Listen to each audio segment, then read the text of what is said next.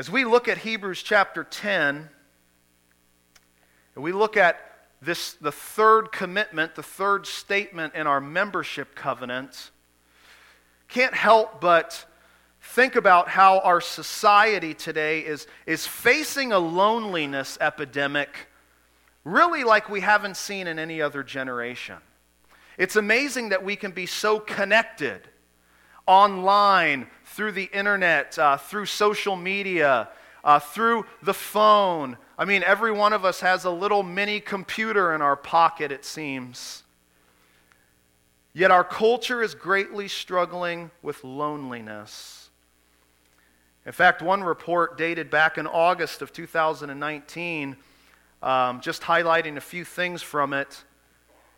Uh, out of a survey of more than 20,000 adults that were aged 18 and older, it said an astonishing 43% of participants, that's two in five Americans, sometimes or always feel isolated from others and that their relationships are not meaningful. Uh, additionally, 27% rarely or never feel as though there are people who really understand and connect with them. Uh, only 53% of the participants felt that they have meaningful in person social interactions on a daily basis. This is society. If we take that statistic, then around 47% of, of even individuals in this room feel isolated, lonely. It's amazing back when um, I was in college, which in my mind isn't that, that long ago, 1999 to 2003, but uh, the decades start adding on.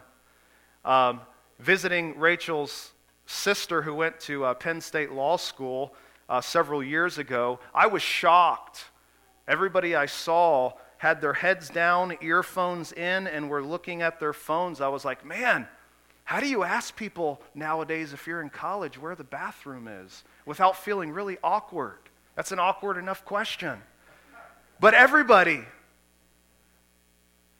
seems to be connected, but there's no real connection. For Christians as well, loneliness can be a real struggle, but here's the difference loneliness should not be definitive of our lives because through Christ, not only have we been reconciled to God, but we've been joined together with one another to share in a deep spiritual fellowship. In other words, like the title of my sermon today, we are in this together. Or at least we should be. And while I recognize that, that you can be sitting here in these chairs and listening to this sermon and be just as lonely as you as if you were the only person in this room. Because being around people doesn't mean you are not lonely. This should not be the case when we meet together as God's people. Again, we are in this together. And that means just as we share in Christ's life, so we are to share in each other's lives.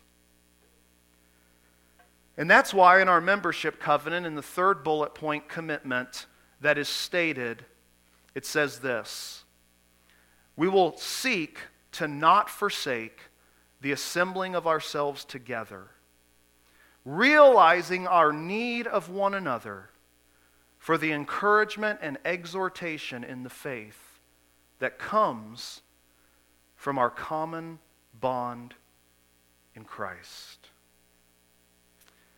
I wonder how many of us we firmly have in mind that first little phrase, we will seek to not forsake the assembling of ourselves together. And we think, okay, I should be at church, and when I'm not in church, I feel guilty but it's void of the context of what the rest of that phrase, uh, sentence says.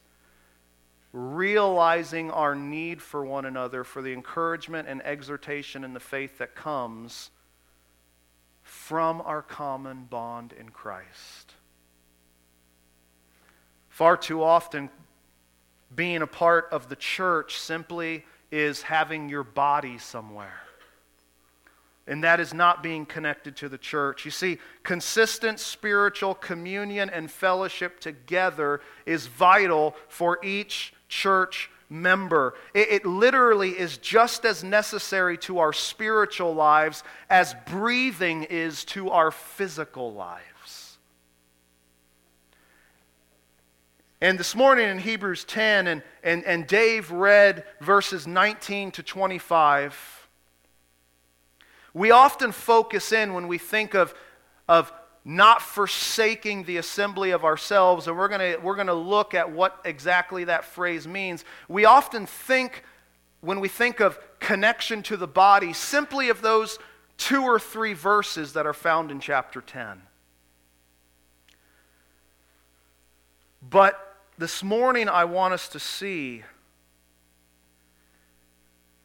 that this drawing of you and me together, the necessity for our lives together as we walk the Christian faith, it is grounded in something so much deeper than ourselves. This morning, I could give you four reasons why you need to be in church or four, four tips for getting more out of the morning service. But listen, the, those things are all ultimately heart issues, not step issues. This morning, I want us to simply look at chapter 10 and start reading through it and I'm, I'm going to sort of organize it for you and give you some thoughts, but nothing is as powerful as simply reading the pages of Scripture. And we are going to see what exactly Jesus has done for us. And how there is such a vital connection between being reunited to God through Christ and being connected to one another. This morning, we are just going to simply look at the gospel, the good news of what Jesus has done. And maybe today you feel like you've had anything but good news this week. You're sitting in your seat and you're saying, you know what? I feel awful. I feel disconnected. I feel bored. I feel whatever it is. I feel sick. That should highlight your need for the gospel this morning.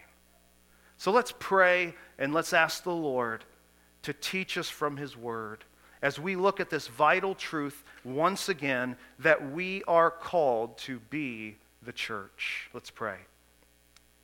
Lord, would you, as we know you are here in our midst, would you take the, the Word of God? Would you drive it deeper into our hearts. Lord, would you help there to be hope this morning? Lord, would you, through the work of, of the Holy Spirit, would you produce our perspective to be put back on Christ? Would you bring conviction? Would you bring a realization of our need for you and of our need then for one another? God, would you break through the walls that each and every one of us here today are so quick to build up. To think that somehow we are sufficient in and of ourselves. Would you break our self righteousness this morning?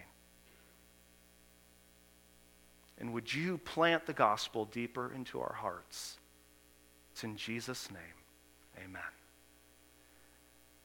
We're going to look at three main ideas that chapter 10 is giving us when it comes to the gospel's work in our hearts and its outworking in our connection with each other. None of this is going to be rocket science, but oh, how we need these reminders and truths today. Number one, if we are called to be the church, we have to recognize that Jesus is our ultimate sacrifice. There is no other sacrifice that anyone or anything could ever make for you that would even come close to what Jesus has done for your soul. we know that Jesus is our ultimate sacrifice, first of all, because in the scriptures we see the insufficiency of the law to produce any righteousness within us. In fact, let's look at verse 1. The, the author writes, For since the law has but, a, uh, has but a shadow of the good things to come, instead of the true form of these realities, it can never, by the same sacrifices that are continually offered every year, make perfect those who draw near.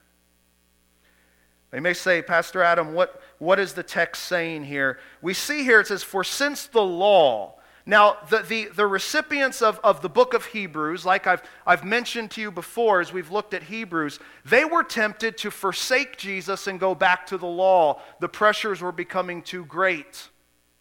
And the whole book of Hebrews is meant to show that Jesus is better than anything the law could produce or anything that was involved in the law. And here the author says the law is but a shadow of the good things to come. That word shadow, as, as one source puts it, a shadow is a mere representation of something real. A shadow is something fuzzy that you can't quite get a hold of. It's not meant to be permanent. As soon as the, the sun goes down or you, you move to a different area, that shadow is gone. The law is simply a shadow of something greater yet to come. It's not the true form, verse 1 says, of these realities or the true image. So the law points to something greater. And then we see that this, the law could never, by the same sacrifices continually offered every year, make perfect those who draw near.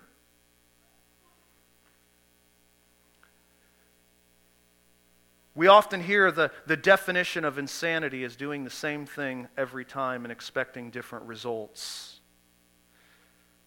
Now, the law did serve a definite function to point us to our need for a lasting sacrifice. The law was good so long as it pointed its way forward, but when Jesus came, there was no reason to hold to the law any longer. It was insufficient. It could never make anyone perfect to say, My debt has been paid. As we stop right here, just at verse 1, I, I think we have to ask ourselves what are we holding to? Expecting to find satisfaction? Expecting to find completion? Expecting to find some sort of eternal acceptance? Are you looking for it in your spouse? Are you looking for it in your children? Are you even looking for it in your church? Are you looking for it from your employer? Are you looking for it from your friends? Are you looking for it in this earth? Are you looking for it in a political leader? You see, all of the time, while we may not be tempted to go back to Jewish law because that's not our culture, we are tempted to hold on to things that are simply less than. I mean, how foolish is it for us to be clinging to something, a shadow, when Jesus said, uh, God says, the full image of it is here. And that's what these believers were doing. Verse 2 says, if, if these sacrifices would have made people perfect, it says, otherwise, would they not have ceased to be offered, since the worshippers, having once been cleansed, would no longer have any consciousness of sins? But that's not the case of what happens. Verse 3 says, But in these sacrifices there is a reminder of sins every year. Many of you may have heard the phrase the Day of Atonement. It was one day a year. It's found in Leviticus 16 when all of the Israelites gathered together. It was a solemn day, and the, the, the, the priests would make sacrifices. The high priest would go into the very presence of God in the Holy of Holies to, to present the blood from the sacrifice, to cleanse the nation from the year of sin that they had as a people group accumulated. But there was a problem. The next year would come. In fact, there was a problem that on that day of atonement, they would simply be reminded of all of those sins that they had committed. And yes, there would be joy that they were taken care of. But next year was coming. The law was insufficient. And then in verse 4 it says, For it is impossible for the blood of bulls and goats to take away sins. What we see here is a form of religiosity, a form of spirituality without the true gospel. How many of you today are holding to a form of spirituality, a form of being religious, and you are not holding to the true gospel? That is what is going to bring rest. That is what is going to bring hope. But when you are holding to an empty outward religion that is void of the gospel's work in the heart, it is simply going to tire you and exhaust you because there is no rest. It's do, do, do.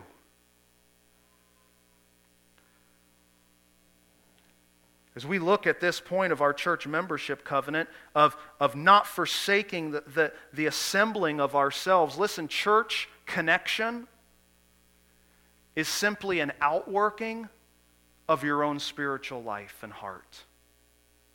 It is a fruit, it is not the root. When people become disconnected from the church body, it is because things have been going on for a long time internally that have never been dealt with.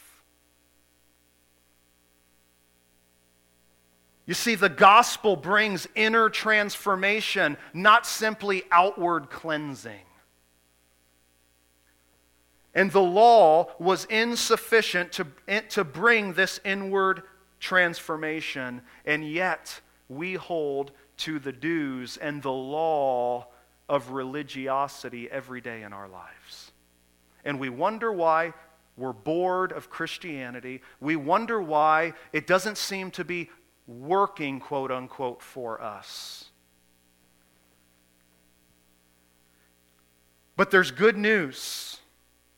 Not only do we see the insufficiency of the law, uh, Jesus shows us the sufficiency of a new way.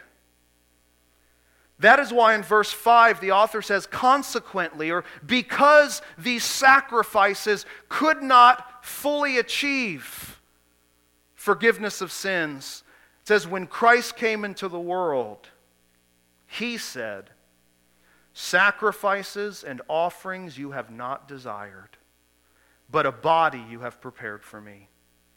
In burnt offerings and sin offerings you have taken no pleasure. Then I said, Behold, I have come to do your will, O God, as it is written of me in the scroll of the book. This is a quotation from Psalm 40, verses 6 to 8. David says these words. And we see that, that the true David, the ultimate David, that would be the heir, the offspring of David, Jesus Christ, these words are fulfilled. You see, it's not that, that, that God says, I don't want your sacrifices, or else he would have never place them in the law to have, a, to have uh, a relationship with his people, that God could dwell in their midst. But what this passage is saying is, first of all, that empty sacrifices God has no desire for. And secondly, when the true sacrifice has come, there are no other substitute sacrifices that bring God pleasure. You see, so many times in our, in our life we can say, God, I will follow you here, but I don't want Jesus to be the Lord of my life. God, I'll kind of look to you when things seem to be easy or going my way, but I'm not going to truly follow in the footsteps of Jesus. Well, you are not looking to that once for all sacrifice. We are trying to have our form of religiosity. You see, God's ultimate desire was not to have sheep uh, with their necks slit and the blood pouring out, or goats, or bulls, or rams. Those things served a purpose to point to Jesus, and God's ultimate desire was for Jesus to come in a human body, as verse 7 says, to do your will, O God. It has been prophesied throughout the Old Testament as it is written in the scroll of the book. You see, there is a sufficiency of a new way because Jesus has come to provide that new way. And not only is this a new way, it is a better way. Look at uh, uh, verse, verse uh, 8. When he said, You have neither desired nor taken pleasure in sacrifices and offerings and burnt offerings and sin offerings, and then note in parentheses, it says, These are according to the law. Then he added, Behold, I have come to do your will. You see, Jesus was that willing sacrifice who gave willingly and freely of himself. He does away with the first in order to establish the second. You see, a final sacrifice has been offered. It would be foolish for these Jewish Christians to go back to the law when Jesus has come and has done away with the law. He's fulfilled it. They would be looking to something far inferior. And again, not to be too repetitious, but we do that every day. And you know what we try to do? We try to do jumping jacks to try to get people on board with the Christian faith, to try to get people on board with being committed to the church. And the reality is, they have simply not, and we have simply failed to see the greatness of the new way that Jesus has paved. See, it's according to verse 10, it's by the will of God and the willingness of Jesus that we have been sanctified in Christ. Verse 10 says, And by that will we have been sanctified that reminds us of verse 1 that those sacrifices were offered every year. They could never make perfect those who draw near. But then in verse 10, by one single offering of the body of Jesus Christ, once for all, we have been sanctified. We've been set apart to God through Christ. So now we can say, God, we have been restored to you We've been set apart for you not to live after ourselves or the flesh any longer, but to look to our once for all sacrifice. That means when you get that bad news on the phone, when you get that email, when you, when you uh, get that bad news at work, when you're facing those inner turmoils of broken relationships and of your own constant daily falling to sin, you remember that through Christ, you've been set apart to God, not through anything within you. This is a good news that cannot be shaken. Verses 11 to 14, uh, the, the, the author here further expounds on this one time sacrifice for sins. Verse 11 shows us the unending nature of sacrifices. It says, Every priest stands daily at his service, offering repeatedly the same sacrifices which can never take away sins. See, the author here saying, okay, first century Christian Let's think about this. You want to go back to the law. You're tempted to give in to the external pressure. You're thinking you need to add something to what, to what Jesus has done and who he is. Maybe Jesus isn't enough. Okay, let's think about this. Let's not only talk about the Day of Atonement that was once a year, let's talk about every day of life under the law. Every day there were sacrifices for sin that could never take away those sins. In fact, in Deuteronomy chapter 10, verse 8, it says that, or excuse me, Exodus 29, verse 38, it says, One lamb you shall offer in the morning, the other lamb you shall offer at twilight. These were burnt offerings that would have to occur every single day. On top of that, you would have the individuals going to the priest to offer individual sin offerings, guilt offerings, peace offerings. On top of what the nation had, what, what the people had to do as a nation.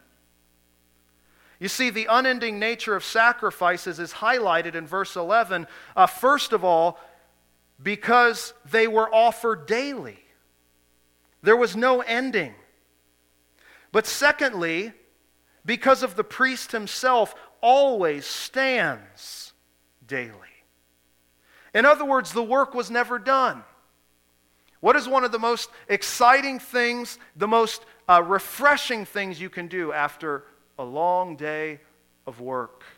Or maybe you're working on a house project, or you're working um, on something, uh, some changes to the interior of your home, or whatever it is. You sit down and say, It's done, and you admire the work.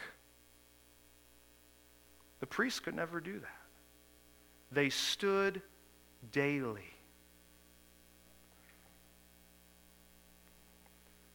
Then, verse 12, but when Christ had offered for all time a single sacrifice for sins, what did he do? He sat down at the right hand of God.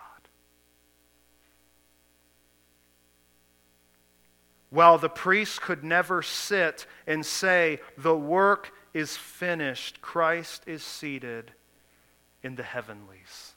At the right hand of God. Verse 13, waiting from that time until his enemies should be made a footstool for his feet.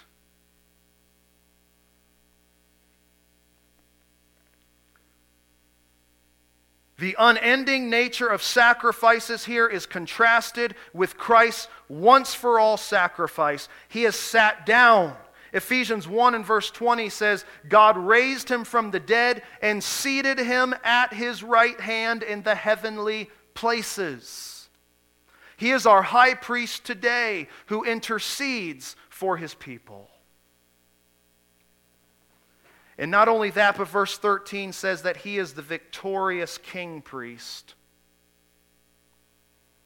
He is waiting the day when his enemies are once for all destroyed. It's very similar to D Day versus V Day. You may think of D Day, June 6, 1944, where, where um, the American troops and their allies, they stormed the beaches of Normandy. And, and that was sort of the beginning of the end of Germany.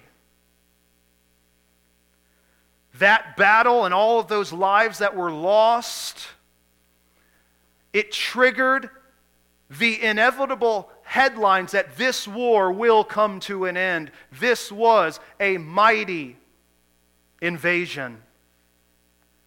But yet the war still continued. Though the end was sealed, Victory Day did not come until May 8th, 1945. And similarly, is what Jesus has done on the cross. He has defeated Satan, he has defeated sin, he has taken the full punishment and wrath of God for our sins on himself. Satan knows he is defeated. But that V Day does not come until his second coming. When all enemies, Satan, death, all those who are followers of Satan are once for all defeated. And verse 14 summarizes why all of this po- is possible. For by a single offering, he has perfected for all time those who are being sanctified.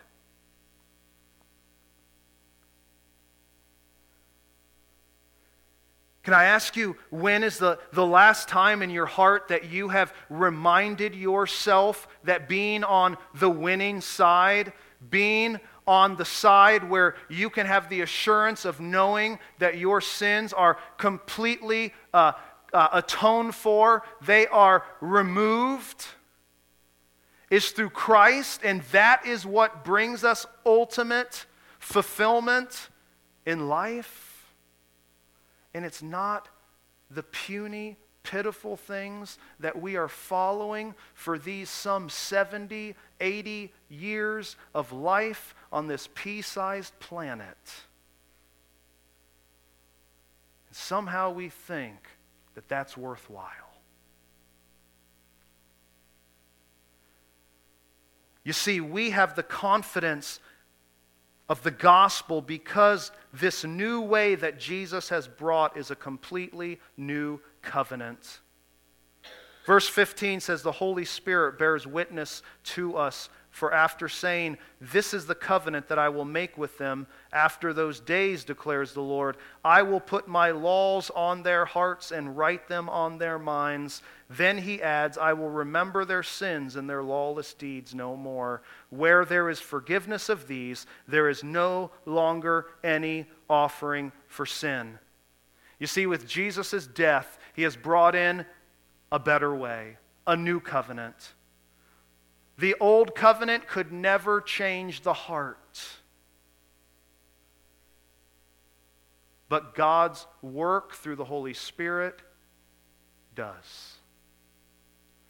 You see, parents, so many times we are so busy trying to transform the external lives of our kids, of our teenagers, that we forget that what they need is an internal work of the Spirit of God. Wives, so many times you can be so busy trying to change your husband that what you need to be pleading God for is an internal change of the heart that the Holy Spirit must do. Wives uh, uh, or husbands, you may be plead, uh, saying, What am I going to do? I'm trying to lead my home spiritually, whatever the case is, but I can't lead my wife. You need to be saying, God, if your spirit is within her, would you do a work that only you can do? I'm going to be the right example. I am going to, to follow Christ myself but I can't ultimately change the heart of anybody else. You know, that's important for a pastor, for church leaders to realize. That's important for us to realize as individuals because so many times we think if I can just read the next, uh, if I can just read the next uh, spiritual book at the bookstore or at Amazon, or if I can just do this or do this, well, maybe I'll change. And what we forget is that we need to be on our knees pleading with God to change our hearts. if we ever are, are a part of God's new covenant, His Spirit is at work within us. And He is the one who changes both ourselves, others, and this church. Now, that's the longest point this morning, so be encouraged. Jesus is our ultimate sacrifice. That's the longest point this morning, but that's the quickest thing that we forget is the reality of it. Number two, we can be the church not only because of Jesus' ultimate sacrifice, but we can be the church that we are called to be because you and I, we have been granted access to God's very presence. Under the old covenant, those people couldn't go into God's presence. It was a miracle that God could dwell in their midst. Of course, God is, is, God is, is, is omnipresent. He's everywhere. But in the Old Testament, God's localized physical presence dwelt in the Holy of Holies. And only the high priest, and once a year, could go in there. And guess what? If he didn't go in there in the right way, he himself would be struck dead. And that is what is like that emoji with the, with the mind that's blowing, like, that's where verses 19 to 25 come in. Verses 19 to 22 say, in, in, the presence of this holy God who is so far above us that none of us dare ever approach him on our own. Because now Jesus' sacrifice has been applied to our hearts if we are followers of Jesus. Verses 19 to 22 actually tell us we can draw near in confidence. Therefore, brothers, verse 19, since we have confidence, this is something to be assumed. Since we have confidence to enter the holy places by the blood of Jesus, not in and of ourselves, but through the perfect sacrifice of Jesus, verse 20, by the new and living way that he opened for us through the curtain that is through his flesh. In the temple, there was a beautiful, thick carpet, a carpet, uh, veil. That, that, that's, that's my old southern roots coming through an, uh, a beautiful thick veil that would prevent access into the Holy of Holies. When Jesus died on the cross, we read the crucifixion account, that veil was rent in two, symbolizing that now there was a new way of access to God. And here in the New Testament, it says it was, it was Jesus' body that was torn, that we now go through Jesus to enter the presence of God. And if this is true, verse 22 says, Let us draw near. Don't stay away. Don't think that somehow that somehow you don't measure up if, if Jesus' sacrifice has been applied to your life. It says, Let us draw near with a true heart. In other words, the very heart that verse 16 is talking about and verse 17. Let us draw near with a true heart in full assurance of faith. Does that describe your Christian life this morning? Look at verse 22, or the middle of verse 22. Let us draw near with a true heart and full assurance of faith, with our hearts sprinkled clean from an evil conscience, and our bodies washed with pure water. Here we see that we can draw near in confidence because of three reasons in verses 19 and 22. These aren't going to be up on the screen. Number one, because our confidence is solely in Jesus, verse 19 tells us. He's the one that grants us access. And by the way, in verse 19, therefore, brothers, he is the one who has made us family. These people are not merely readers or recipients or even friends. They are family and our brothers and our sisters of this author, as one commentator tells us. Our confidence is in Jesus, verse 19. Verses 20 and 21. Our confidence is in the new way that He has provided. That new way through the new covenant that cleanses, does an internal work of cleansing that the old covenant could never do. But our third source of confidence is also a confidence in our common confession. Verse 22.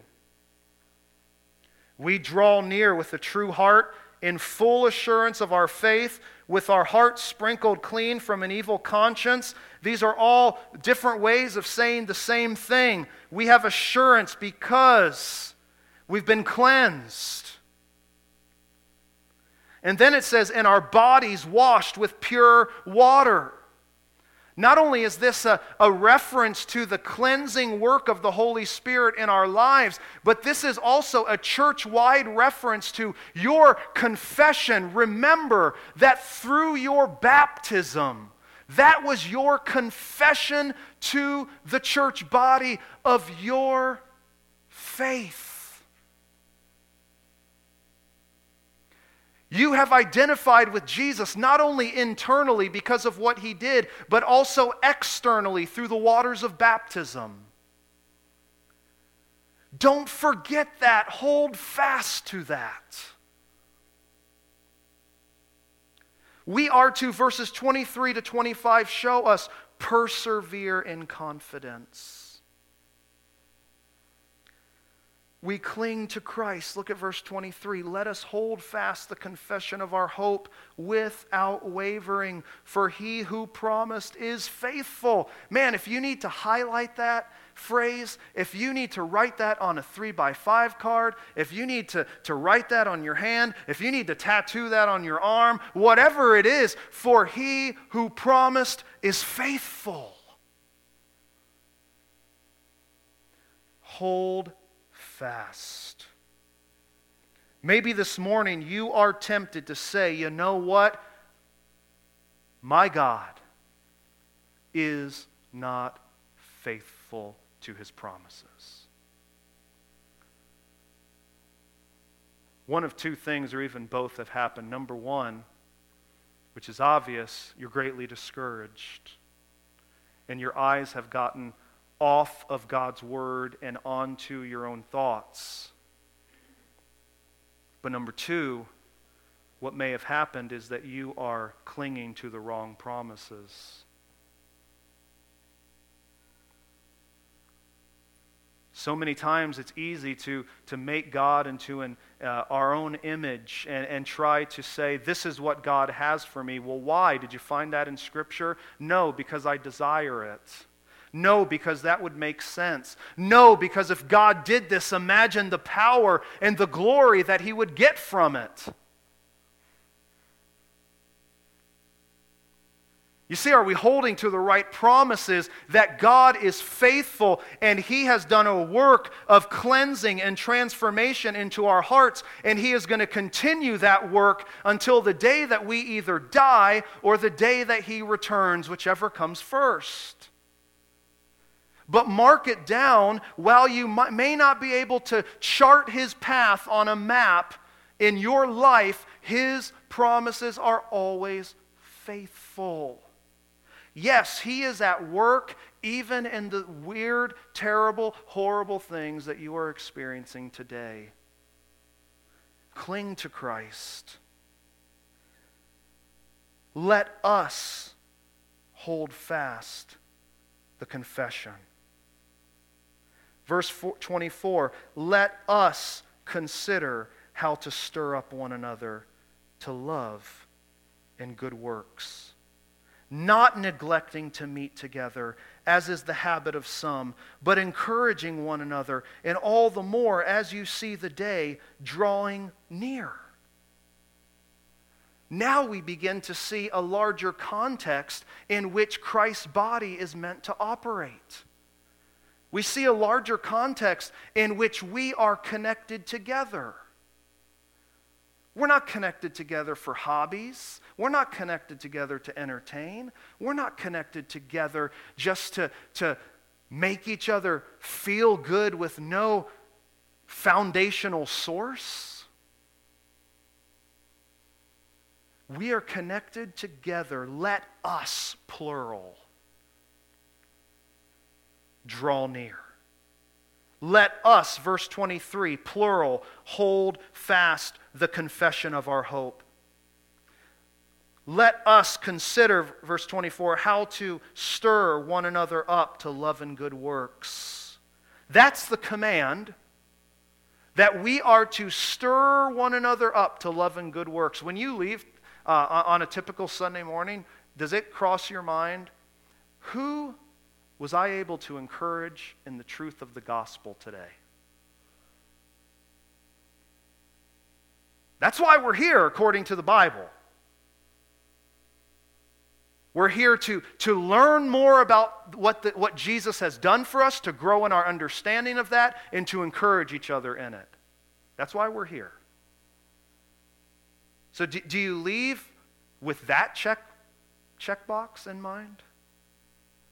Or is it all those other things that's kind of like the Hebrews following this outward religiosity void of the heart?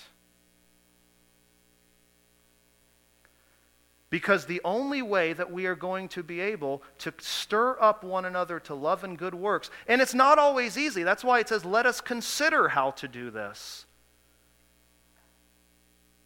But it's through that connection to the body that we are able to do it. And verse 25 explains more of this command not neglecting to meet together, as is the habit of some, but encouraging one another. In other words, that is how we stir one another up to love and good works. We are encouraging one another. But it's not just, hey, I'm praying for you, or it's not just, hey, you know what? Things may get better. No, it is, hey, I know things are bad. But let's remember the sufficiency of Jesus even in this situation. Let's remember, let's go to the Lord in prayer together, even in the middle of the hallway or in the chairs of, the, of this auditorium. Let's pray and let's thank God that Jesus and his sacrifice is sufficient for all things, even what you're encountering today. That is what brings lasting hope. Is that your source of encouragement with each other as brothers and sisters? The incentive here is how much more should we be doing this as the day is drawing near, the day of Christ's return? Last but not least, and I just want to summarize this, we're not going to look at all the verses here. But number three, the reason we can be the church is not only because Jesus is our ultimate sacrifice, it's not only that we have been granted access to God's presence, and therefore we together are to encourage, to together cling fast to our confidence, our confession that confession that we have turned in repentance and faith to Jesus, and that conf- confession that after we have turned in repentance to Jesus, we were baptized in public declaration of that faith. We hold fast to that confession, and we encourage one another in it. But then we can be the church because our lives serve as testimony that Jesus is better. Let me ask you if your children were to, we were to ask your children,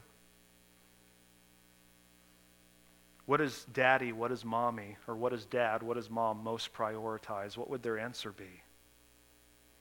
I'd be a little bit nervous. Not to scuff up the newly painted walls, not to get that car dirty that was just took two hours to vacuum all the french fries out of it?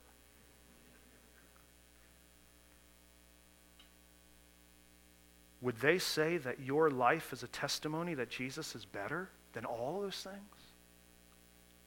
Would your spouse say that? You may be single here today, and that's not a less than calling. That is, that is uh, just as important a calling as, as the calling to live with your spouse, according to the scriptures.